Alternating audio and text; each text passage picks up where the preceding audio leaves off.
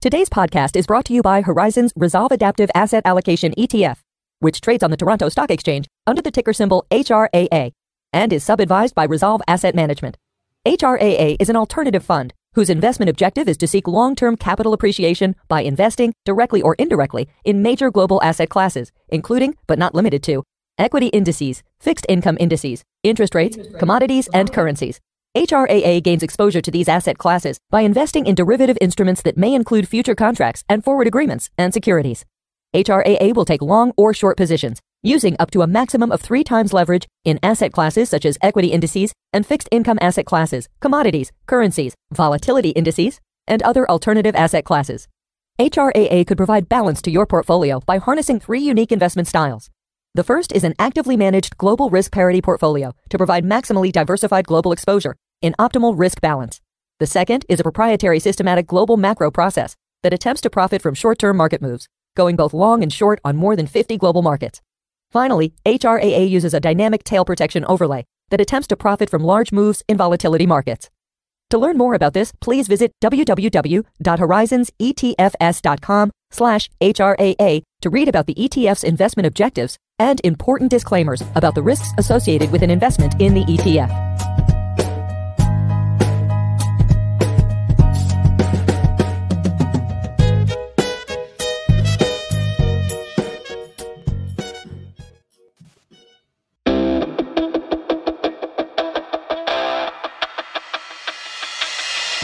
To Gestalt University, hosted by the team of Resolve Asset Management, where evidence inspires confidence. This podcast will dig deep to uncover investment truths and life hacks you won't find in the mainstream media, covering topics that appeal to left brain robots, right brain poets, and everyone in between, all with the goal of helping you reach excellence. Welcome to the journey. Cheers, boys. Yeah. Cheers, gentlemen. Cheers, Jamie. Thank you for having you, bud. Thank you for, Yeah, for being for having here. Me on. Yeah, hard to think of a more fitting topic than financial history for the last show of the year. and the decade. I got bubbly going today, boys. Got a little bit of prosecco Look to you, roll out to celebrate the year. Roll. I'm a I'm Mr. Fancy Pants today. In Well, is honor it of last one of the year? I I guess it is, right? yeah, this is the this is the last Riffs because next time it's Christmas and then New Year's. I mean, I'll do one on New Year's if you want to do one on New Year's. I'm down. I'm down to do it. Right. I like the idea. All right. All the- right. We got a really cool guest too. I love uh, love Jamie and uh, probably the youngest looking historian ever. but don't worry, the father time will take care of that. We'll have a far for far ranging, wide ranging conversation today as usual. No, none of this is financial advice. If you want that, go to competent professionals. And uh, with that, I'm going to turn it over. Uh, Jamie, maybe you take a moment and introduce yourself. You'll do a better job than us and uh, give us a little bit about your background. Yeah, so uh, I'm a kind of self-proclaimed history nerd, specifically financial history. Uh, my day job, outside of being a nerd, is a I'm an associate at O'Shaughnessy Asset Management, which is a quantitative long-only equity firm based out of Stamford, Connecticut. But the reason I'm kind of here today is I was a history major in college, and I graduated from King's College London in 2017. And when I came back to the states, I got a job in asset management and I kind of joined this weird Twitter sphere that we're all involved in, you know, finance Twitter. But I noticed that there are a lot of people putting out content um, similar to what we're doing today. And a lot of people were writing. And after I graduated, I didn't have really a reason anymore to still be writing essays and articles, which is what I did nonstop for three years for my degree. And so I figured, you know, maybe I'll put out like a five part series or something on interesting characters or moments in financial history and I'll see if anyone is interested in that. To my total surprise, people were interested in it. it seemed pretty niche. I was not expecting that many people to read it.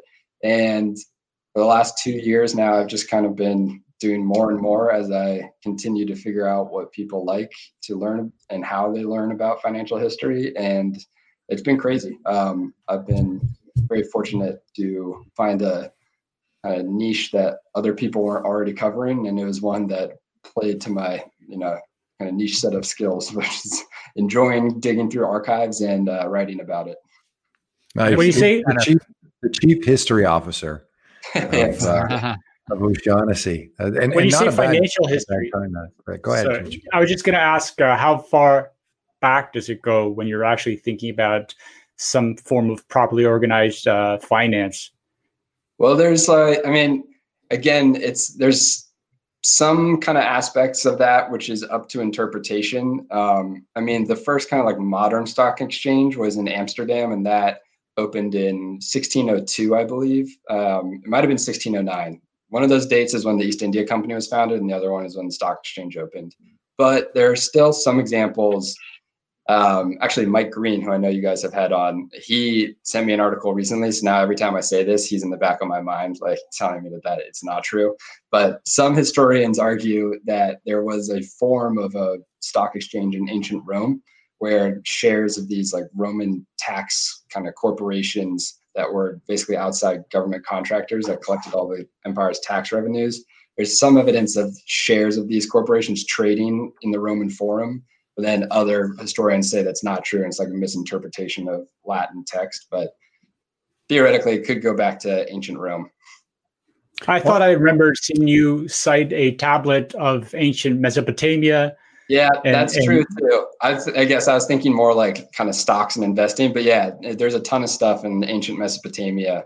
The tablet you're referring to is uh, like early financial planning tool. Um, I call it like the first fintech platform because it's literally a tablet. So, um, but yeah, that was a tool that was forecasting the uh, growth of a herd. It's a different kind of herd of cattle, different asset, but same concepts uh, from like 2100 BC. Right. That's fascinating. But- I mean, let me. So, what I've been curious is I've seen your career develop quite quickly. I mean, I think we met at the March for the Fallen three years ago. Yeah. I think, um, and then very quickly you you created that um, that connection with all the major FinTwit people, and and you kind of went off like a rocket. Um, as as you developed into your career of chief chief historical offer, officer, what is it that that you think uh, the O'Shaughnessy team wants to wants people to get out of your content? Because you know you're teaching history, you're you're putting it out there. What is your goal? What what is the the overarching mission of putting that out there in terms of investment, or is it just pure entertainment? Um, well, for me, uh, that's like a a blend because it's entertaining to me, whatever I'm writing about related to history. But Hmm. with OSAM, I mean, I'm writing a lot outside of just history. Obviously, I particularly love writing about financial history and figuring out a way to kind of mix that with our actual research content. But in general, I think the value of a liberal arts degree or a history degree is really all you're doing for your entire degree is taking a ton of information, going through it, synthesizing what's important, and like distilling it down into your own argument and narrative that you're hoping to persuade someone to your point of view. And so, really, you're just swapping out, like in at OSAM, I'm just swapping out the historical sources I was using in college for kind of more wonky data and stuff and factor factor decile spreads instead of you know primary sources from the 18th century. Um, and so at osam it's a lot of just using the writing muscle more than financial history but for the history stuff i think it's helpful especially at a quant firm where i don't know with fundamental managers like in my first job it was uh, i was working at an institutional pension consultant and we were having manager meetings all the time because we were doing the due diligence on them. And when you're meeting with a fundamental manager, a typical discretionary manager, and they have stories for the, all the stocks in their portfolio, it's kind of easier to be convinced by them or persuaded why a stock is doing X, Y, or Z, like or why the performance is down or up, what have you.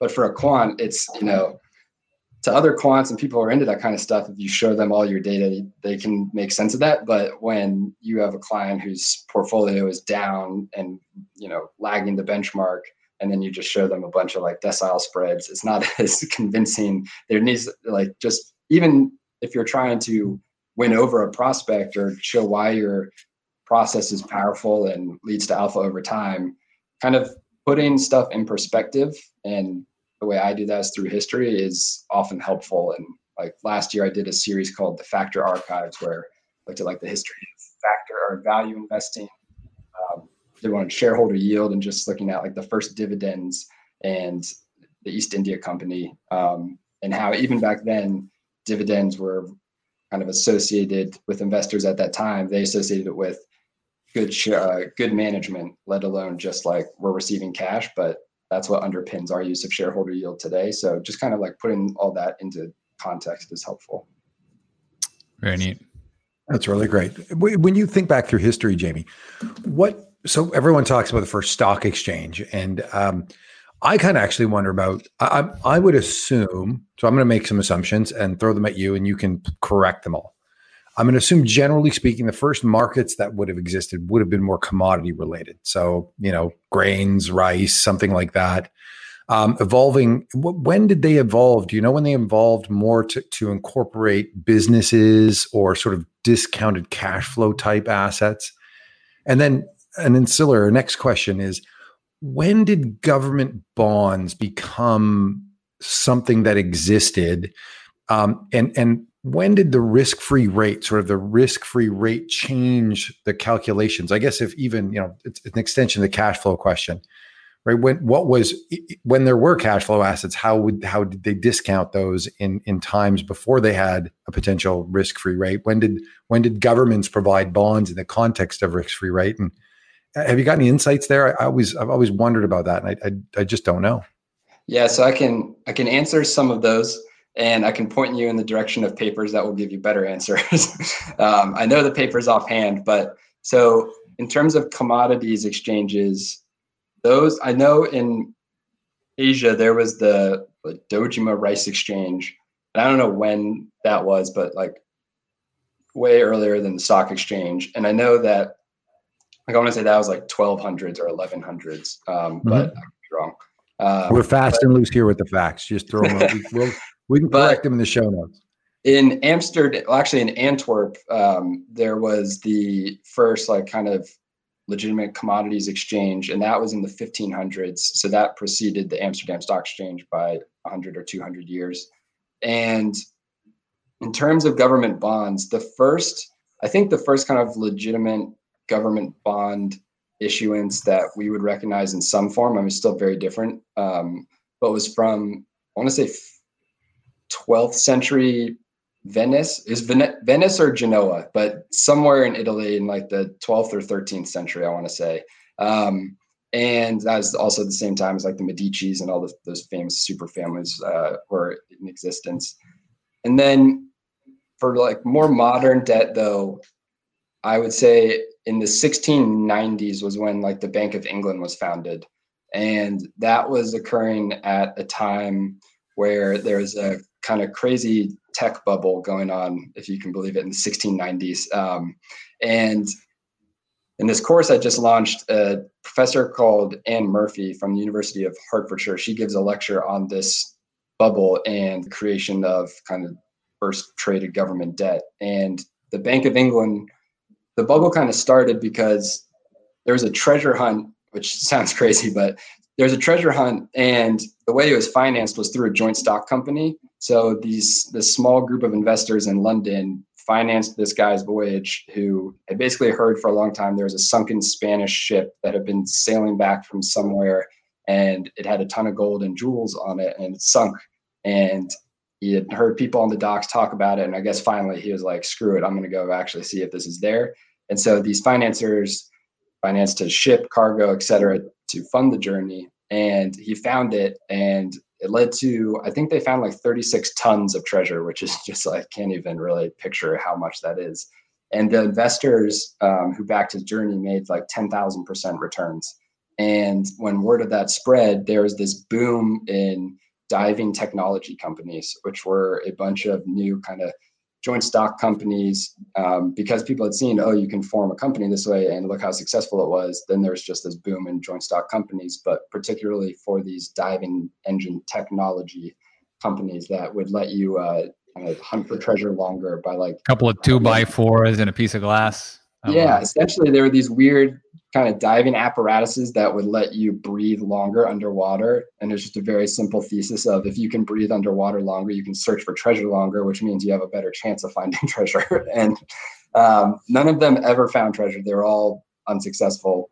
But this was occurring at the time when they the British had just finished, I think, the seven years, seven or nine years war with France, and so they had a ton of debt, and they needed to kind of refinance and take care of these like outstanding debt they had to pay, and so rates were lowered, and then when all the speculation occurred, then the Bank of England kind of saw this mania occurring and realized that if they offered slightly higher yields, then they could get a ton of money from these investors. And so the Bank of England set up, I think it was called literally like the millionaires, the millionaire fund or something. But essentially it was a bond offering. And this is like the Bank of England first came into existence and started issuing debt. And a lot of those investors that were going crazy for these technology stocks pivoted towards this higher yielding. Um, you, you said that was 1690? Yeah. That, yeah. Okay, yeah, that, that makes sense. I've seen charts go back that far for the uh, for UK gilts. Uh, yeah, fast forward 500 years and you got SPACs. Boom. Exactly. and I can't remember. There was more questions. What were the last ones?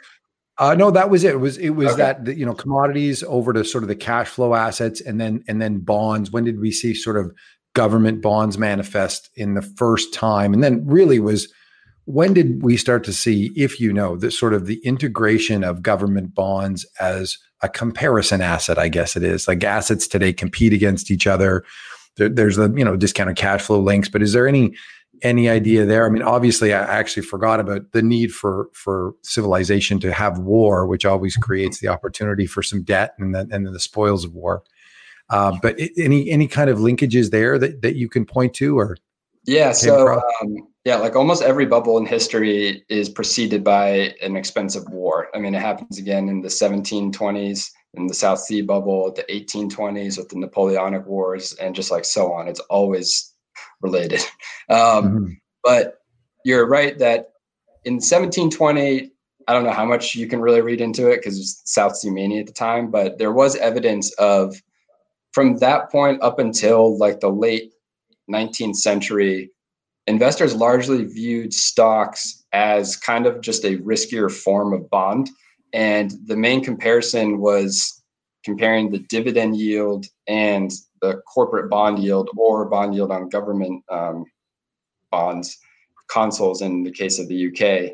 And it wasn't until I think like the 1920s or so that people realized and kind of start not realized but started giving more credence to the fact that with stocks you actually had capital gains potential and not just focusing on the um, dividend yield but you're totally right that for hundreds of years the main kind of comparison was looking at the dividend yield available on whatever corporate stock you were looking at versus the government yield or even the corporate bond um, for that same company and it was in the US in the 20s. Um, I think Irving Fisher wrote a book, can't remember the name, but he started focusing on earnings and the power of earnings. And in the US, the quality of information on financial statements was so much higher than in England that uh, price to earnings and other earnings based metrics started to become much more widely used. While in the UK, everything was almost dividend based and much more focused on that up until even like the 1950s or 60s when some changes in financial disclosures came into play. Is that is that the Fisher that Buffett always says he's part Fisher, part Graham? Yeah, Fisher was like the ultimate. He is like a growth at any price. Like pay whatever to get some slice of future growth. So he could have said that, but yeah, I I only know this off memory because it was all in like my Sunday reads of two weeks ago. But I can send you the nice. paper. There's a guy who literally looks at the evolution of valuation in equity investing since like the 18th century. And what? Go ahead. Yeah, no, I was just going to ask him outside of the obvious manias and bubbles and some of the anecdotes that uh, we're all sort of familiar with to some extent going back into history. What's some of the what were some of the stories that you've learned that have kind of captured your imagination that are not as well known about this uh, the history of finance and just the the I guess investors' behavior, I think, which would dovetail a little bit with what we're experiencing today.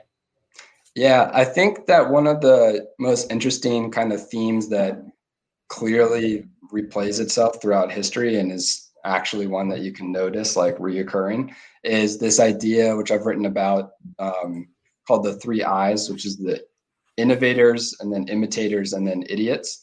And again, like I already told you, the 1690s tech bubble story, there's the innovator who goes out and finds the treasure, comes back, crazy returns. And there's an explosion in diving technology companies that are trying to imitate that success. And then the idiots are the groups of those companies that were just total frauds that had no intention of actually ever producing a piece of technology, but they just claimed to have a patent and went and like issued stocks to gullible investors that bought them up. Um, and in the 1820s, you have similar dynamic. Um, there was an explosion in Latin American mining companies because there was a uh, the like just a kind of period of succession or independence from Spain and a bunch of these former colonies. And once that happened, a lot of these new countries or newly independent countries came to England for financing.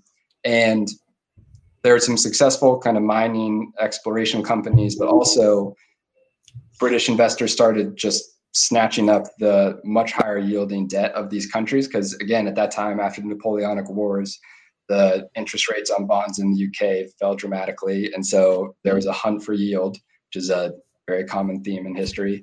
And it got to the point where amidst all this kind of mania, people were getting excited about the successful mining stocks um, that had kind of IPO'd so far.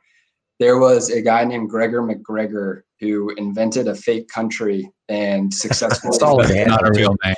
Solid Okay. handle. Gregor, Yeah, Gregor. those All right. Scottish. That's what I want to hear. Those Now you're messing obscure with us. stories. Yeah, it does not get more Scottish than Gregor MacGregor. Um, and he had fought in the Venezuelan War of Independence. I don't remember why, like he was there, but for some reason he was involved in it, even though super Scottish guy. And after the war ended, he just kind of kept sailing around and eventually he happened upon, I think it was off the coast of Honduras, like a small uninhabited island that was just jungle, like it was not in any way developed but he decided that that island was going to be the country of Poyais, and he decided that he was the grand prince. And so he sailed back to London. And when he arrived there, it was in a period where, again, English investors were just snatching up high yielding debt of other countries like Peru, whatever. And to be fair to the average British investor in 1825, like how are you going to know that that country is fake, but other countries, like you're not going to have been to any of them. You probably don't know anyone that's ever been there. So sounds like it could be from that region, Poyais. I mean, I don't know. And um, so he goes back and he tells everyone in London about this utopia that has a parliamentary building that's beautiful, a cathedral, an opera house, and like, you know, mines that are just brimming with gold and silver. And it's just a jungle. That's it. And he floats like, I think it got up to the equivalent of like a billion dollars worth of uh, debt in today's terms he floated on the London Stock Exchange. And he actually convinced like 300 Scottish settlers to actually buy up land and go like move there. And I think like six ships arrived eventually, and 80% of the people that went died. Like it was just the worst, like in history. The consequences of a fraud back then were much dire, Yeah. much more dire than they are today. Yeah, Like that is Wow. brutal. yeah, What's And crazy so- about all these stories is how like everything has changed and yet nothing has changed. yeah. Right? And so for me, is like when I was reading about that, and you know, later you have uh, the British bicycle mania in the 1890s, where 670 bicycle companies went public in two years. Like we think that like the EV boom now is crazy. Imagine if in two years 670 electric vehicle companies went public. Like it'd be insane. And again, this was after a kind of technological revolution had occurred, which sounds crazy because we're talking about bicycles, but it went from those massive like penny farthings where you had the huge front tire and then like the tiny back tire. They figured out how to make the modern looking bicycle and the British public just fell in love with them. And so production and new bicycle companies just ramped up. But then again, after there was some initial success and good returns in the existing public uh, bicycle companies, then as investors were searching for more shares of these bicycle companies, there was, you know, always going to be a group of kind of stock promoters that were more than willing to just come up with new bicycle companies and float shares to take advantage of the situation. And so you had this boom, and obviously, almost all of those companies did not produce a product or produce anywhere near the returns of the first movers. And you had fraud that was rampant. And so I compared this recently, this kind of trend of innovator, imitator, idiot to electric vehicle mania this year, where I don't think it's a coincidence that all these new EV startups and SPACs and everything have come after at a lag, because that's always how it happens. Tesla's like ridiculous soaring returns earlier in the year. And so it's also like a name brand company that you don't really have to be into the markets to know you everyone knows what a tesla is and sees it and thinks elon musk is great and so once they hear the stock's gone up like hundreds of percent they think oh where can i find the next you know tesla enter nikola and all these other uh, ev companies and so that kind of three I's progression definitely played out faster and there's more to go but like Nikola is obviously the idiot in this in this uh, kind of progression, and it only took a matter of months for that to kind of play out. Is it Nikola or the investors that are buying into? That's true. I guess it's a bit of both. But it's it just the the how it all rhymes, right? I just love the idea of of uh, bicycles being high tech. You know, yeah, uh, and it's, it's like what the uh, what you know what in your recent article on the Cleveland stock market how they were the the VCs of the time, yeah. and the companies that that we're talking about were all utility companies, right? Yeah, They're just electricity and yeah. you know, service. It's just it, it's the most boring stocks that you that exist today. Back yeah. then, were the sh- you know the shit. They yeah, were, they that's what you wanted to invest in. And what's like crazy about that article, which I didn't realize, is again they were the VCs of the day, and it was the Silicon Valley. Um, which is crazy because it's Cleveland. But um, yeah, the VCs at that time, the differences in investing. I mean, today no one would think of VCs and associate that with dividends. Like no VC investor is looking for dividends. But major distinction they made at the time was that even though there was a Cleveland Stock Exchange that was founded it was basically only established because brokers in the Cleveland area at the time were trying to figure out some way to take advantage of like all this innovation and success going on in the area. But most companies didn't actually float on the exchange, which today would be, you know, the kind of logical next step. That's the exit for a VC fund. But they said at the time that most of these VC investors, the way that they were looking to recoup their money was through long-term business growth and recouping their investment through dividends, which was just like total opposite of what you would expect today. So I, I find that fascinating. They didn't yeah, know how to Cleveland get rich back Now we do. Cleveland was a hub. Cleveland was probably the richest place in America through the through the robber baron era, wasn't it? Yeah, exactly. Yeah. So where there's money. Yeah. But what was interesting there from the article was that uh, New York Stock Exchange was dominated by railroad companies at the time. Yeah. And while the Cleveland Stock Exchange was dominated by the railroad companies in the beginning, t- 10 years later, it only had 15% railroad and the rest were these type of, you know, innovative utility companies. Yeah. So, yeah. Um, I think, uh, you know, the most famous one was Brush Electric. And it at one point had built like 88% of the nation's arc like lamps that would you have like on streetwalks and stuff. And so yeah totally boring companies but innovative for the day. What are the other eh, are there any other initial conditions that that you have noticed in your studies regarding you know sort of the manias and the fraud? I mean the, the three eyes is sort of i guess a really big success the divers um, the teslas i think that you know there was the diamond fields resources this big discovery of nickel in in Canada, and then and then Bre-X came after that, and everyone was so hungry in Canada for the next big discovery. They were ripe for a for a potential fraud. Um, is there is there any other like easy money? I guess we've we've sort of said okay, post war, you've got this easy bit of money, so you've got excess liquidity running. Is is there any other commonalities that you that you've sort of pulled together as you've weaved this uh, tapestry?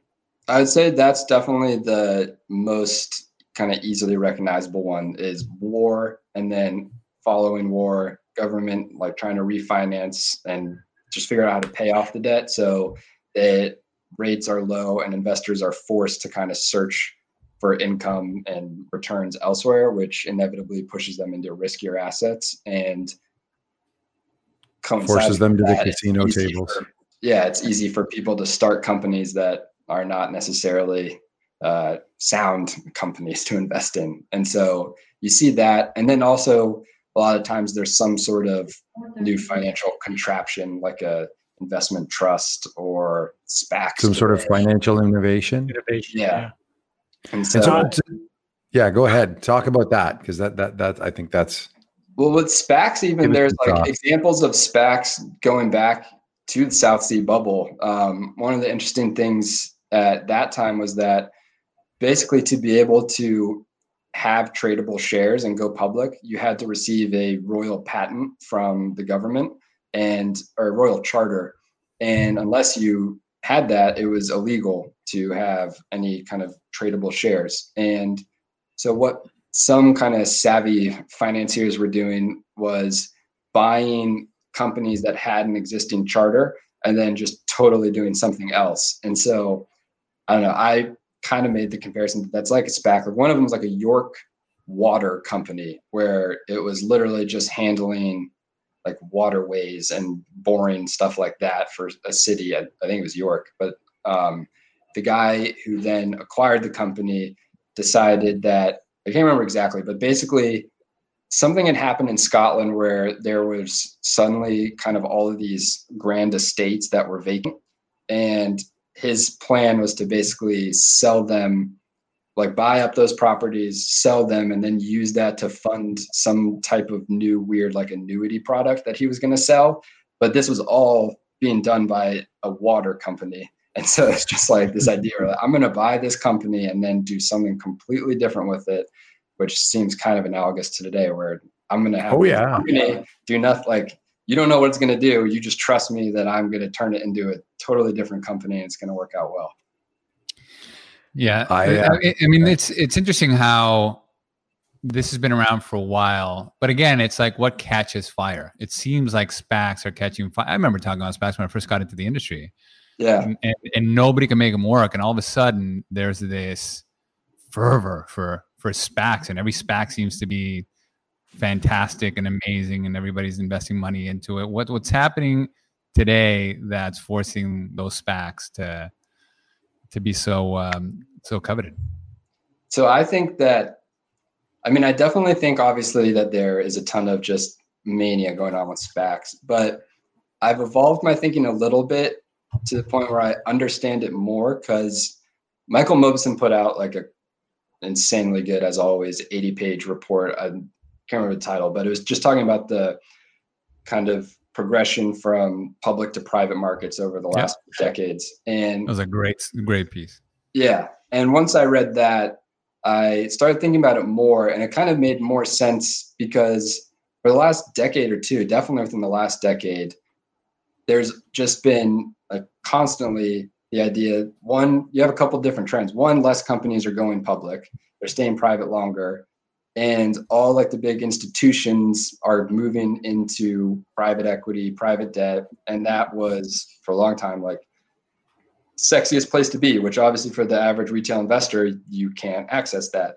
And with vc so many of the kind of flashy hot tech companies are all staying private longer. They don't want to go public. And it wasn't until recently that some of them started going public. But so for the average retail investor, you've had a winnowing pool of public listed, publicly listed stocks to choose from and try and you know generate excess returns. And then also this whole time you're watching this whole like side of the market that you can't access be the where like all the alpha is and all the kind of like sexy tech names are. And you can't get any of that action. And so with SPACs, I feel like part of it is just the thrill of finally being able to access in some way this private market because indirectly you can basically invest in kind of like a, I don't know, Bush League VC fund where you're just giving them money and then betting that they can find a cool, like, future successful private company and then bring it to market but obviously it's facts are very different than VC funds. But if you look at it through that lens, I feel like it makes sense why retail investors are just so crazy about SPACs. It's like VC for the masses. Yeah. Yeah. Yeah. But the issuing companies VC, are also going to VC DTC play. That's right. I'm sure the issuing companies are also eager to bypass the middlemen, pay less fees going public. The regulatory hurdles for them as well, uh, I, I, believe, are much much lower uh, yeah. than than a, than a proper IPO. So I mean, it's, it's it's the era of easy money, right? Which is kind of what I wanted to ask you. Like taking a couple steps back outside of the sort of equity world and, and trying to get a sense of where we might be in drawing analogies through history. I mean, you were talking about how wars usually beget low interest rates, uh, but we find ourselves to be in the lowest point in interest rates in history without any war. What do you mean? Uh, There's a war on a virus. We are under attack right now. Right, but we were there before, right? The the the, the pandemic was the catalyst, but we, we're, we're we're experiencing something that's been going on for the past 34 well, years. So how, soundbite, that's fine. Yeah, that's fine. so, what kind of a, uh, analogies would you draw? I mean, obviously, the 1918 year sort of is where everybody would go for the Spanish flu, but trying to understand in terms of the system. I mean, a, a lot of people talk about a paradigm shift and an exhaustion of the system. How, how might you draw a parallel through through other points in history? It's an interesting point that I haven't looked into as much, but now after this, I'm going to because I feel like with today the conversation around rates and inflation is dominated by the kind of technological innovations that have kept prices low for key kind of categories because of how much i don't know productivity and technology has progressed. And so we're also having less war. So it'd be interesting to look back and see how much of kind of technology has played a role in periods where rates were low and whether that's masked by just the constant war for centuries.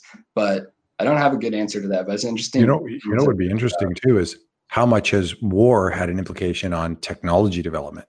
Yeah. Well, nothing motivates. We know that. Huge, yeah. Nothing motivates like it, like a deadline of having to survive as a as a tribe. Well, think um, about the technology. technology. Let's talk about the, this war, this COVID war but if you actually think about it from that perspective, the amount of communal mental energy just focused on solving one problem has created, I think, new tech that would have been unpalatable to discover. Uh, this this ability to create this mRNA um, vaccine. That so that's been in the works for seven years i was reading. been, and and they fix and and when once everybody focuses on one thing like they focused on the atomic bomb like they're focusing on the vaccine today you create these these side businesses or you know new technology that's going to feed the industry for years to come right? So it is it is kind of like a war in tech in that perspective. And there's going to be some massive winners out of this if there aren't already Speaking of war and tech, I saw Facebook is running ads today talking about helping small businesses fight Apple's like terrible policies, which is very ironic campaign for Facebook to take. So, so we do have a uh, a question uh, from uh, Latoro Parada on what makes a bubble pop. So we we have talked a little bit about you know how, how they form, what are the what are sort of the initial conditions that create this huge um, bubble opportunity to prosper and get hurt? What are the conditions where you start to see that uh, fall apart? What, what, should investors be looking at? Are there any examples that you might point to today that that might look a little uh, bubbly, if you will? um, I feel like in history that a lot of the time it's either I mean it could be one of few things, but one of the uh, obvious answers is and kind of unexpected hike in rates where suddenly financing becomes more difficult and companies become unable to pay their debts but also in history there's a very common trend of whatever the new kind of sexy investment is of the day there's often one large bank that is way too levered and exposed to that new investment. And if something goes wrong, even if it is related to rates being hiked and then that company or even that sector that their one bank is heavily exposed to kind of falters and fails, then that brings down the system. Um, like in the 1870s, that happened with um, can't remember the name of the bank, but with the railways, where it was great. And again, in the 1890s, in 1890, there was the Baring crisis, where even history repeated within 70 years. Again, British investors were just flocking to high yielding emerging market debt because rates were low, and they were going into Latin America again for these high. Don't trust those Latinos. it's always Argentina. It's always Argentina. And, I love, I love Brazil and Peru right away. They just point. It's Argentina. first of all, you first you you mispronounce our question asker's name. I'm sorry. so let me just fix that problem.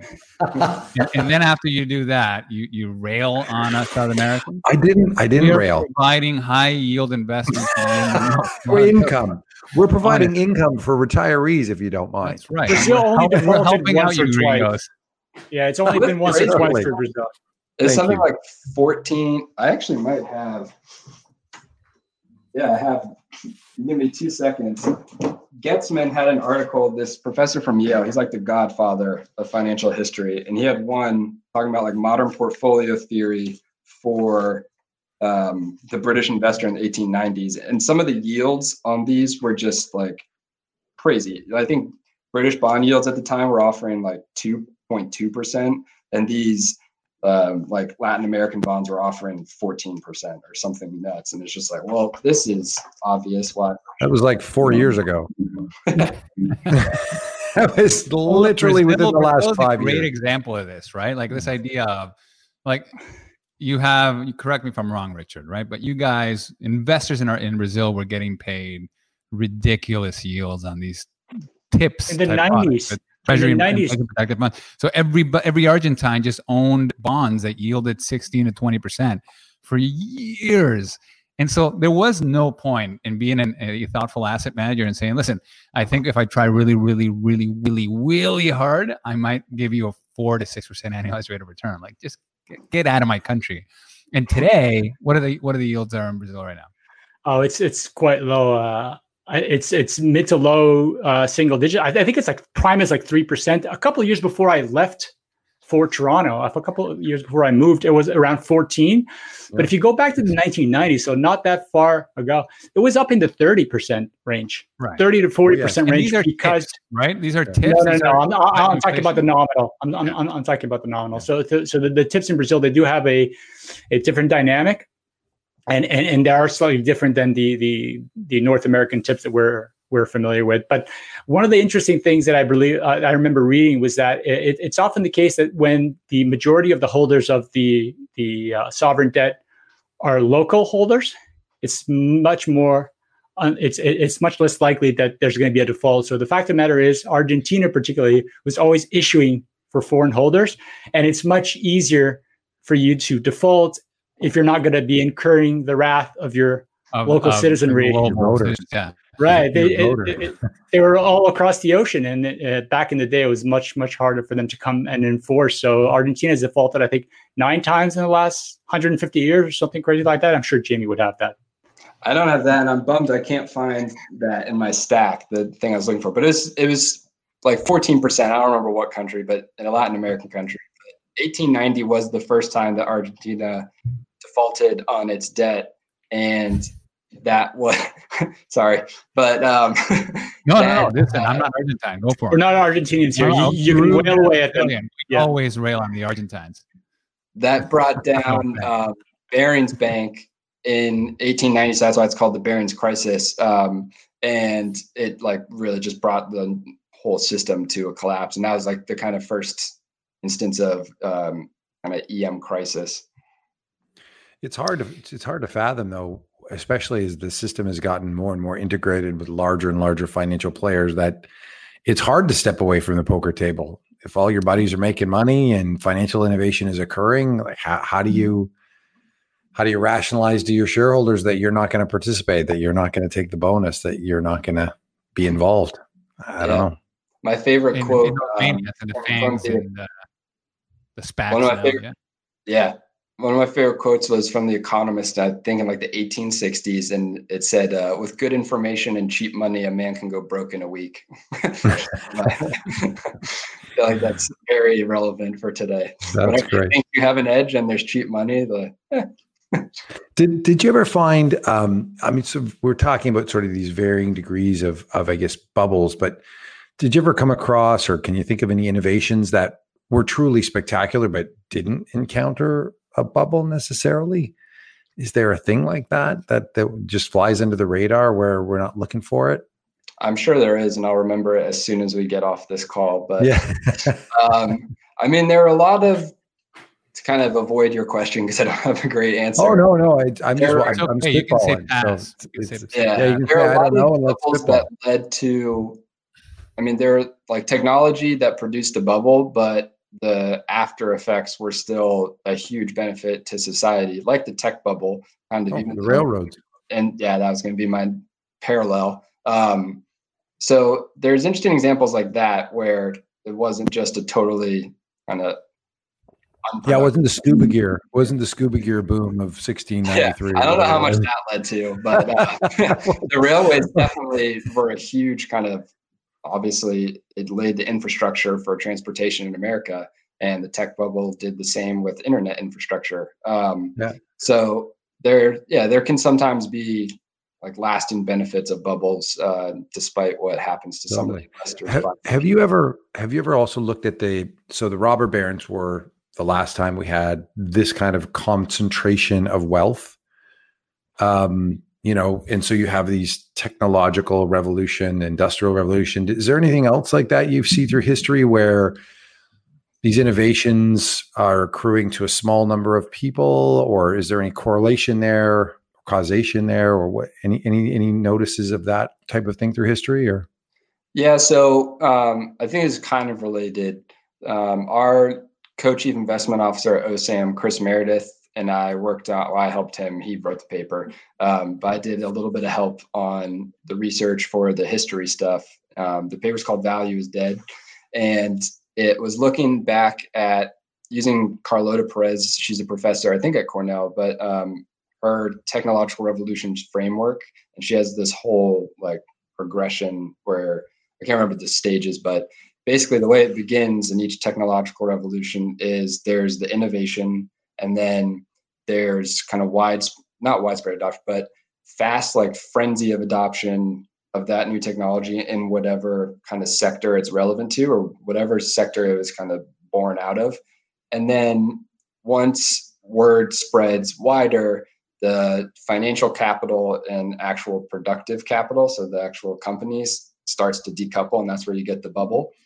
And then there's usually a turning point which is a crash of some sorts and then after that that technology kind of gets diffused across broader sectors.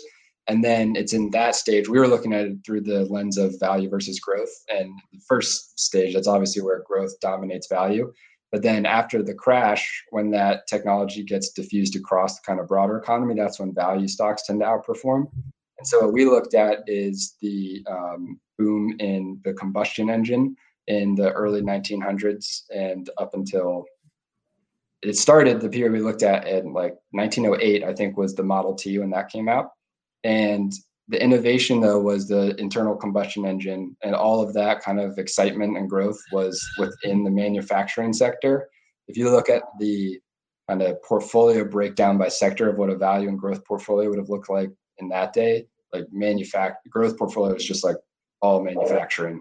And so once you had this boom in auto stocks and it was all based around internal combustion engine that made things cheaper henry ford's model t like the price just progressively kept going down and down the railroads which were heavily um, exposed in value like value portfolios that's what they were dominantly holding they suffered heavily because suddenly trucking was a cheaper option for companies to transport their goods.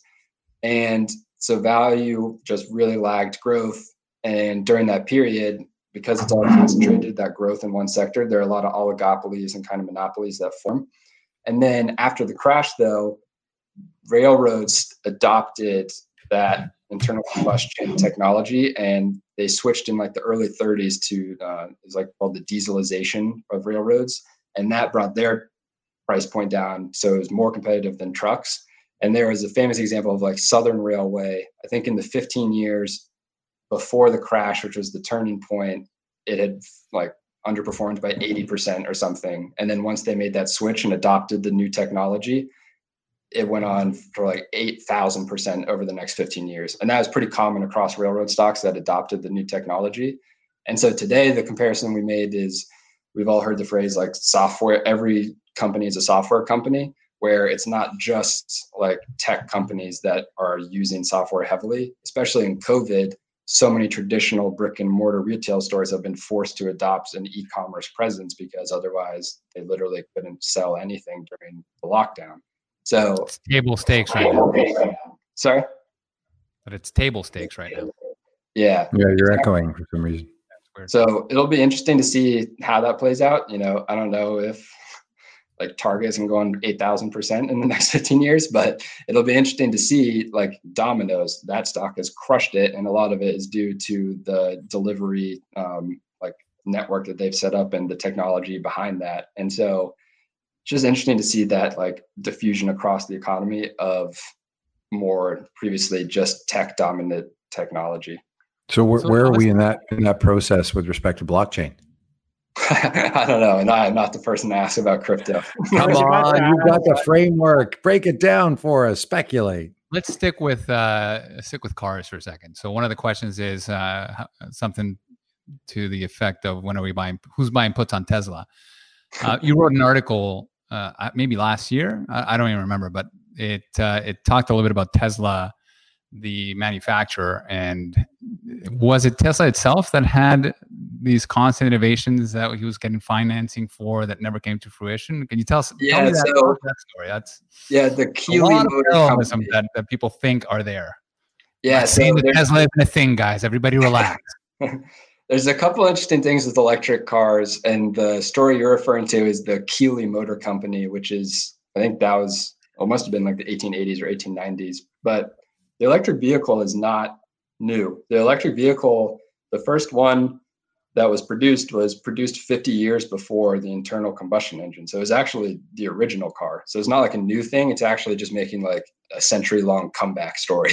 Um, by 1912, there were, I think, 36,000 electric cars on the road. Henry Ford's wife drove an electric car. Um, and I wrote a paper about, or somebody reads about this in August, but they're like Baker Electrics.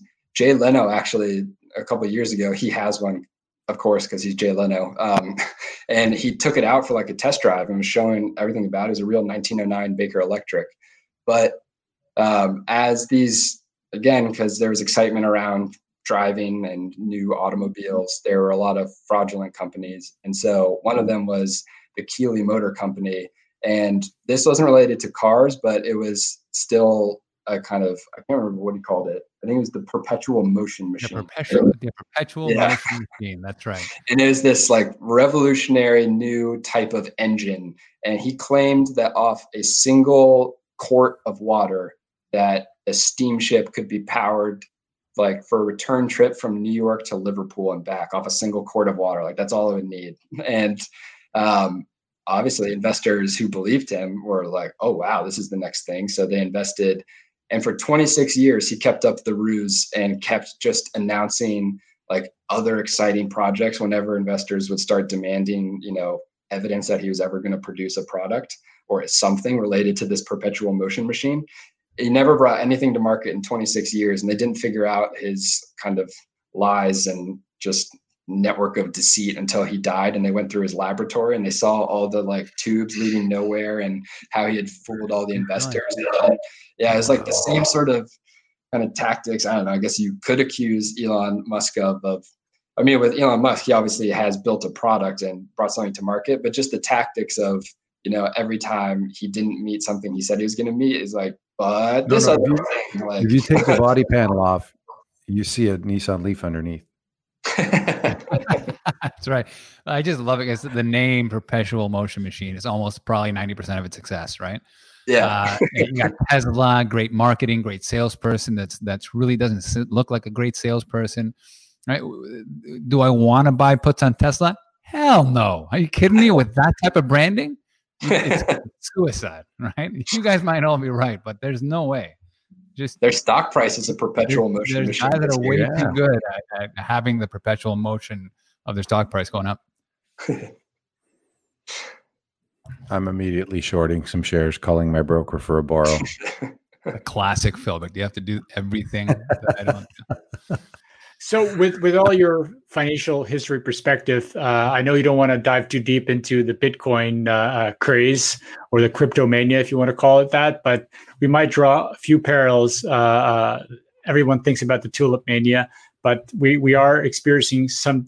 No, you're shaking your head. Well, no, he's got some talk comments on the tulip mania. You can't just yeah, throw no. tulip mania around yeah. like that. That's not. That's not even the dude. He's done the research. We're gonna first of all let's fact check you.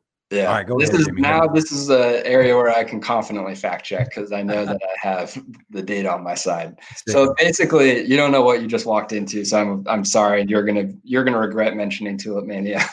um, but now you're gonna be like, why is this guy talking about tulip mania for five minutes? Um, so the book that everybody loves, Charles Mackay's uh, Popular Delusions and the Madness of Crowds, or whatever exact title it is, is quackery.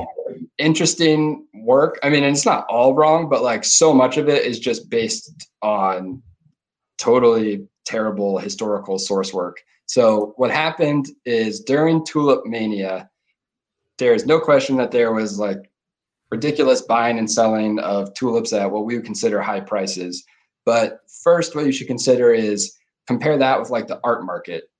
I mean, people are buying and selling paintings, and some of them, like modern art, you see it, it's like, how is that worth $8 million or whatever?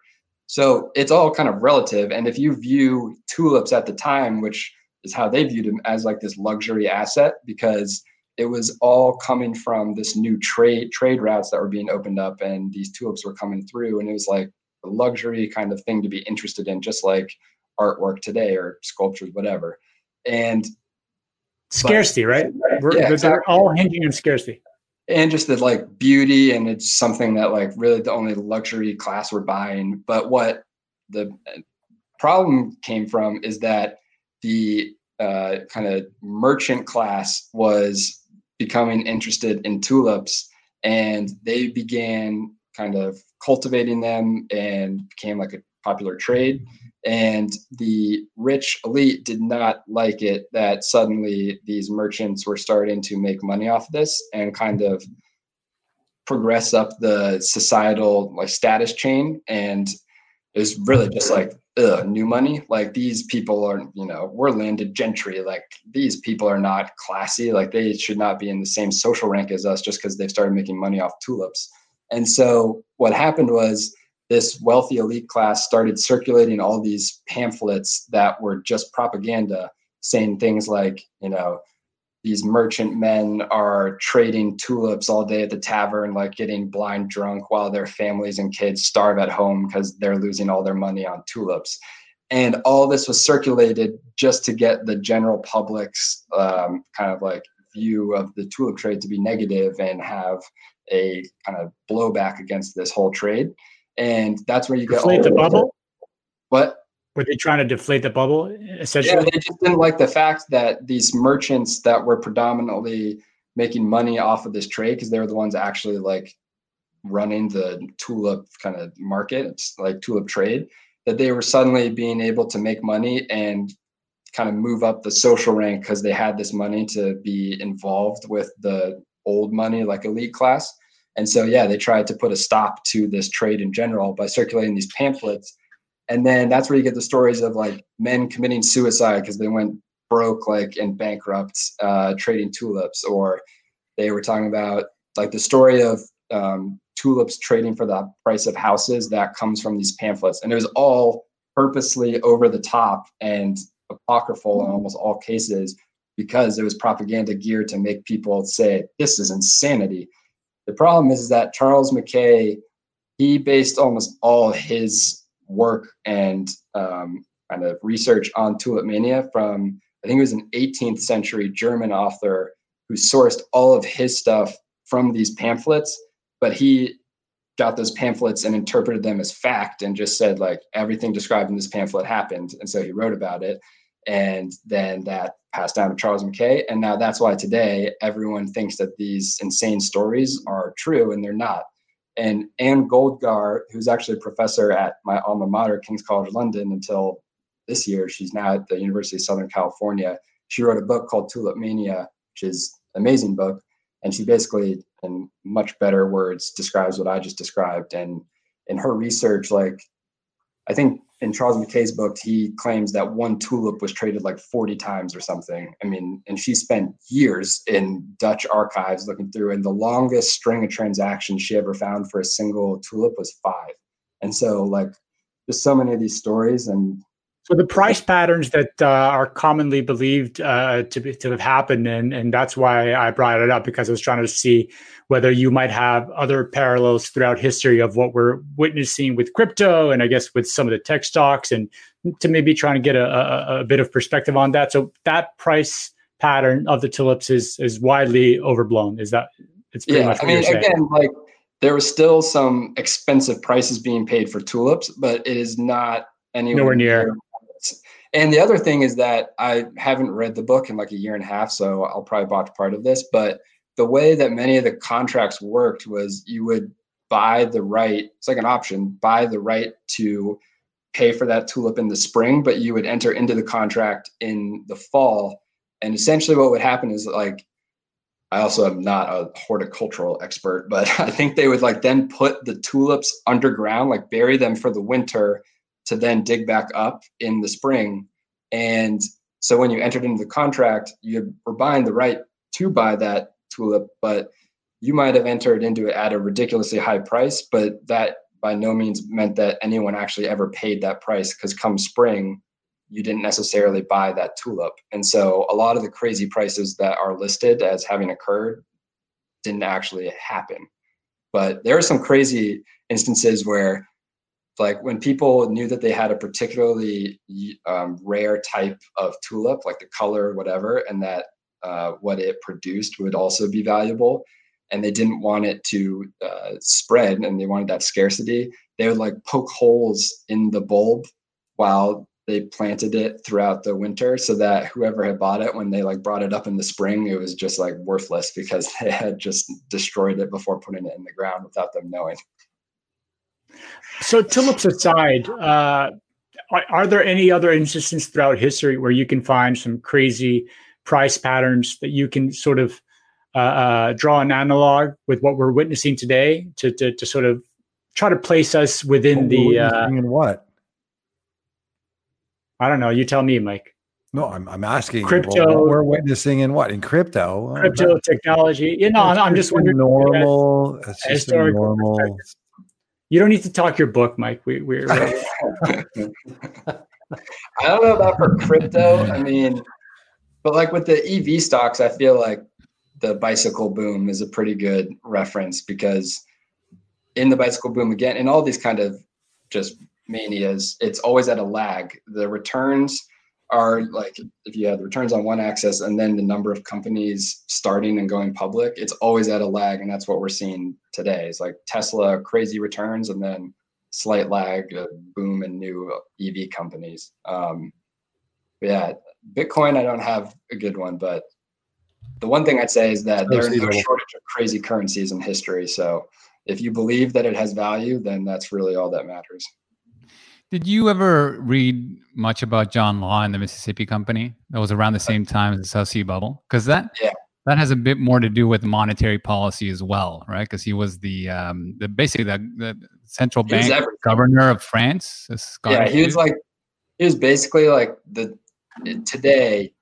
I'm sure someone who knows more about this than me will correct me, but it seemed he was essentially like the Treasury Secretary, the head of the Fed and like if he was the CEO of like Goldman Sachs, like he was just like was, everything.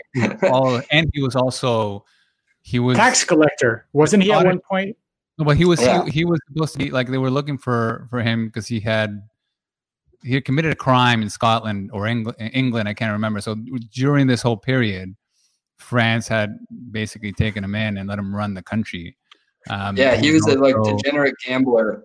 Yeah, and I think I don't know if he like I don't know. I think he might have had an affair with like the Duke's wife. It was something with the Duke. Like he either during a gambling session cheated the Duke or something, or I don't know. But something happened. I felt like the wife was involved for some reason. I don't know why I'm remembering that, that? right, but can you even say that? It went the, south. it went south for for law, and the Duke like ordered. I think he was going to be. He was sentenced to death, and then he escaped from prison and fled to. I think first it was like Amsterdam, and then he came up with his idea for his what they call John Law's system. He had this whole system, and he like pitched it to a couple countries, and they all were like no. And then France, because war, they had just yeah. gone out of a really uh, expensive war. They were very open to the idea of his new like magical system that would help them reduce their financial burden and pay off their debt. Didn't it sound like MMT? Yeah. Oh, well, in a way. I mean, they, he legitimately started printing money and that's how he financed most of everything, right? So yeah, he set up the Mississippi Company, and basically the scheme was, and parts of it makes sense, or at least theoretically, why the government would have been open to this. They, I think, the debt that the government needed to pay was at something like, say, it was a four percent yield or something. That was the debt that they needed to pay from financing the war, and the Mississippi company, essentially the scheme was they offered investors to be able to pay with the government debt that they held, pay for Mississippi company stock, and then the Mississippi company would lend the proceeds to the government at like a 2% rate or something, which so it brought down the costs for the government dramatically. And then the just like real linchpin though is that people needed to pay for these shares with their existing government debt and that would reduce the amount of debt but that was like where all the shenanigans with convincing people to buy it um, and john law doing crazy things to keep the price elevated started happening the price and- but there was one time where people started getting um, skittish about the fact that there was not this amount of gold that law claimed that there was backing these uh, banknotes he was circulating and pumping. That's right. And so what he did is he hired like a bunch of uh, homeless people to parade through the streets with like axes and like pickaxes and like all this mining equipment on their back like as if they had just come from like the the mines and just to like reinstill the people's confidence in the fact that there's a ton of gold. Like, look at all these people coming back with all this gold. Like, clearly there's gold. Look at it. yeah, yeah lo gold. In the last, no it's, gold. one of my favorite books.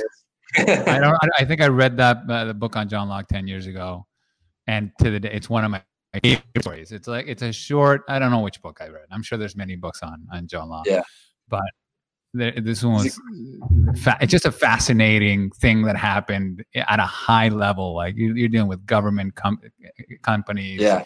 individuals manias and back then i guess it was easier for one man to do it but i could easily create parallelisms as to the orchestration currently between big companies big banks big governments money printing and trying to keep that perpetual money machine going so and what's highly recommended read.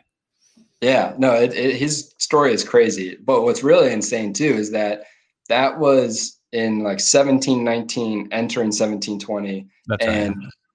British and French obviously have a history of not getting along very well and uh, maybe looking condescendingly at their neighbors.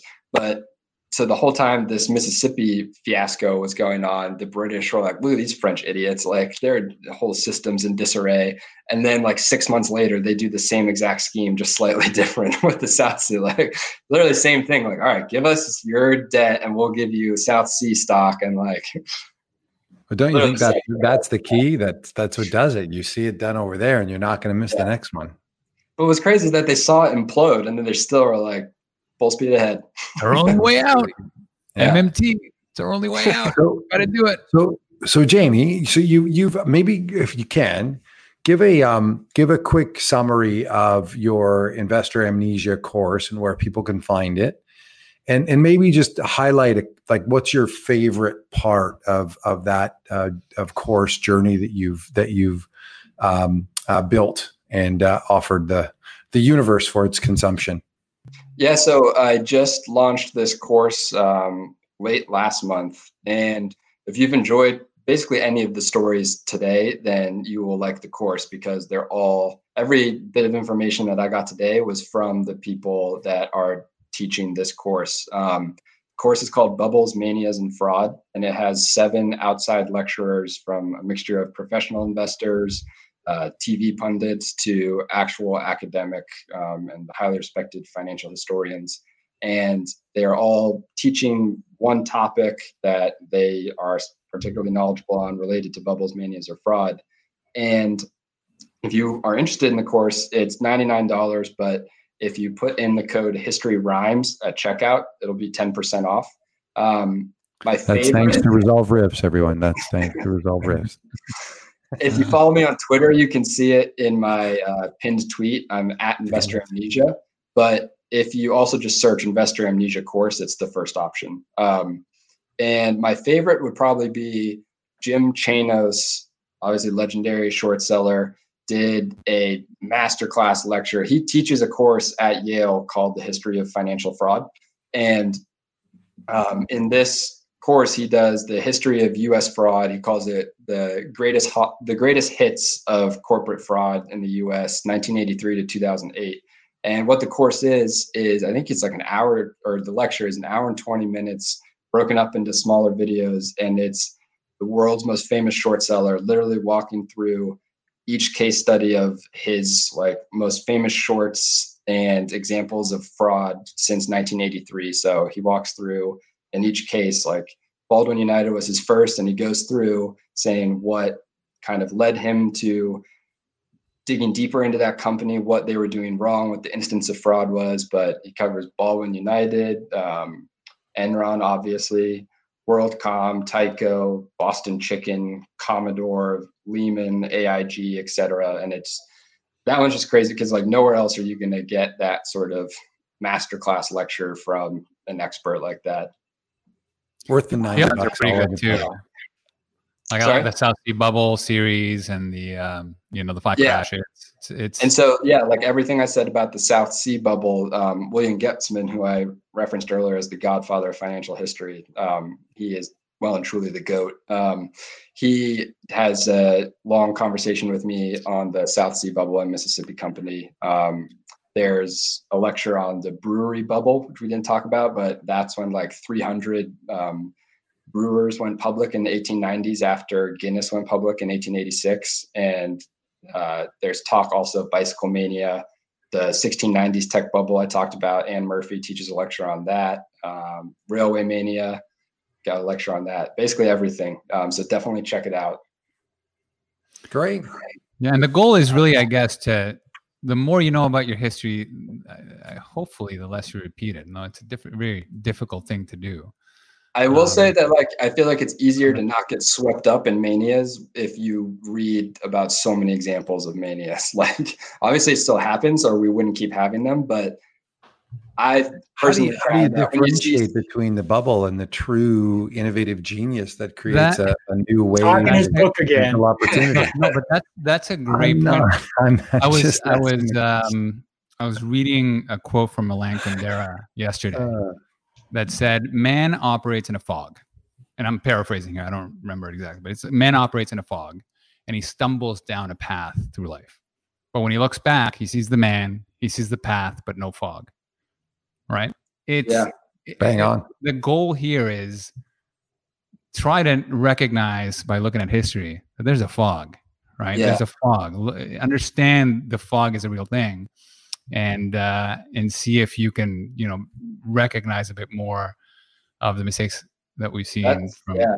people at all levels to be able that's to. That's a much better, better analogy than the one I use. I I like tend to think of history as a compass where it's not like a GPS or roadmap where you like you said don't know exactly where everything's gonna go in the future just because you looked at the past, but directionally, you can at least point yourself in the right direction by understanding what's happened previously. I think for for nine ninety five, Rodrigo will allow you to use that and add it to the end of your course. Ninety nine ninety five. And if you Or put that, code, if you put code Rod the best, I will. send you I will personally write you a holiday card. Awesome, Jamie. All right, honestly, anything else, gentlemen? great. It's been great uh, seeing your growth since the day that we first spent a solid hour hiking with uh, March for the Fallen, and what you've been able to accomplish in such a short period of time. Keep it up. Awesome content. You know, if you're not following Jamie, you, you should definitely do that. Yeah, toot sweet. And uh, and I'm gonna sign up for the course right now. I'm not even gonna ask for the discount. well, thank you. Thank you guys so much for having me on. And yeah, it's uh it seems like ages ago that we did that hike. What a day. Crazy. But Remember great when we were meet normal? you guys there and stay in touch. Eight. Thanks again. Eight or nine months to the next one. Cheers, thanks. gents. Happy Happy holidays, all. Cheers. holiday. Happy holidays. Happy holidays. Thank you for listening to the Gestalt University podcast. You will find all the information we highlighted in this episode in the show notes at investresolve.com forward slash blog. You can also learn more about Resolve's approach to investing by going to our website and research blog at investresolve.com, where you will find over 200 articles that cover a wide array of important topics in the area of investing. We also encourage you to engage with the whole team on Twitter by searching the handle at InvestResolve and hitting the follow button. If you're enjoying the series, please take the time to share us with your friends through email, social media. And if you really learned something new and believe that our podcast would be helpful to others, we would be incredibly grateful if you could leave us a review on iTunes. Thanks again, and see you next time.